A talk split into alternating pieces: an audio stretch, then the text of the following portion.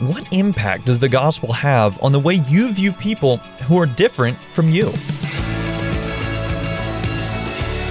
Hey there, Andrew here, and this is Unlocked, your daily key to unlocking God's Word in your life. We've got a really neat allegorical story today, taken from an amazing verse in the book of Revelation.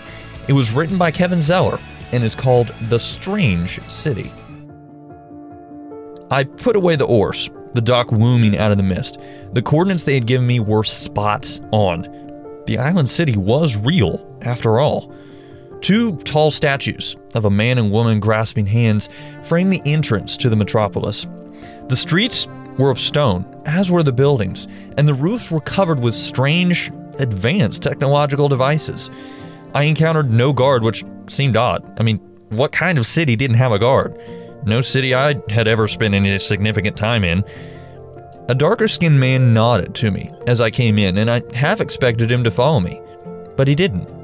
Neither did the lighter skinned woman who bustled past with a smile.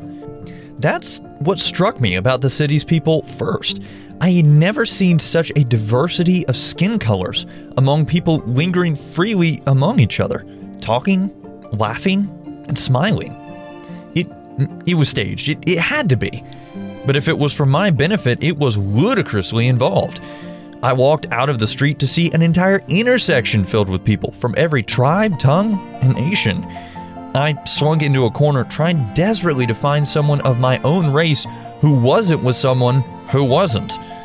I couldn't fathom what had caused these strange people on this strange island to put aside their deep differences, their past, their culture, their view of the world, their biases, their generational flesh and blood born fears, and prejudices.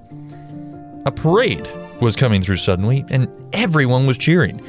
As it swept past, I caught a glimpse of the man in the center. He looked like he was from the Middle East. He was smiling at everyone, and then, in a flash, he caught my eye. So let's talk about this. What are some questions going through your mind right now? Today's devotion is a poetic picture of a real and promised hope of Christians that because of Jesus' resurrection, we will live forever with him and other believers from all around the world and throughout history. Why is it important that Jesus' kingdom includes people from every nation, tribe, people, and language, as we see in Revelation 7, verse 9? What impact does the gospel have on the way you view people who are different from you?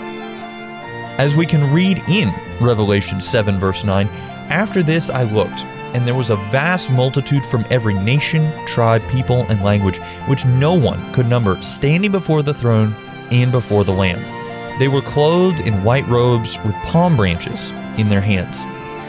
Now, I'd encourage you to read in your Bible Revelation 7, verse 9, that verse we just read, as well as Revelation chapter 21, verses 1 through 5, to help keep God's Word alive in your life.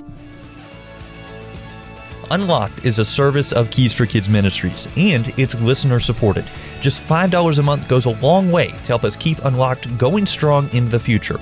And if you'd like to donate, you can do so by checking out unlocked.org or by going to the Unlocked app and hitting the Giving tab. Now, be sure to check back tomorrow because Emily is going to be discussing someone who left for a far country. But until then, I'm Andrew encouraging you to live life unlocked opening the door to God in your life.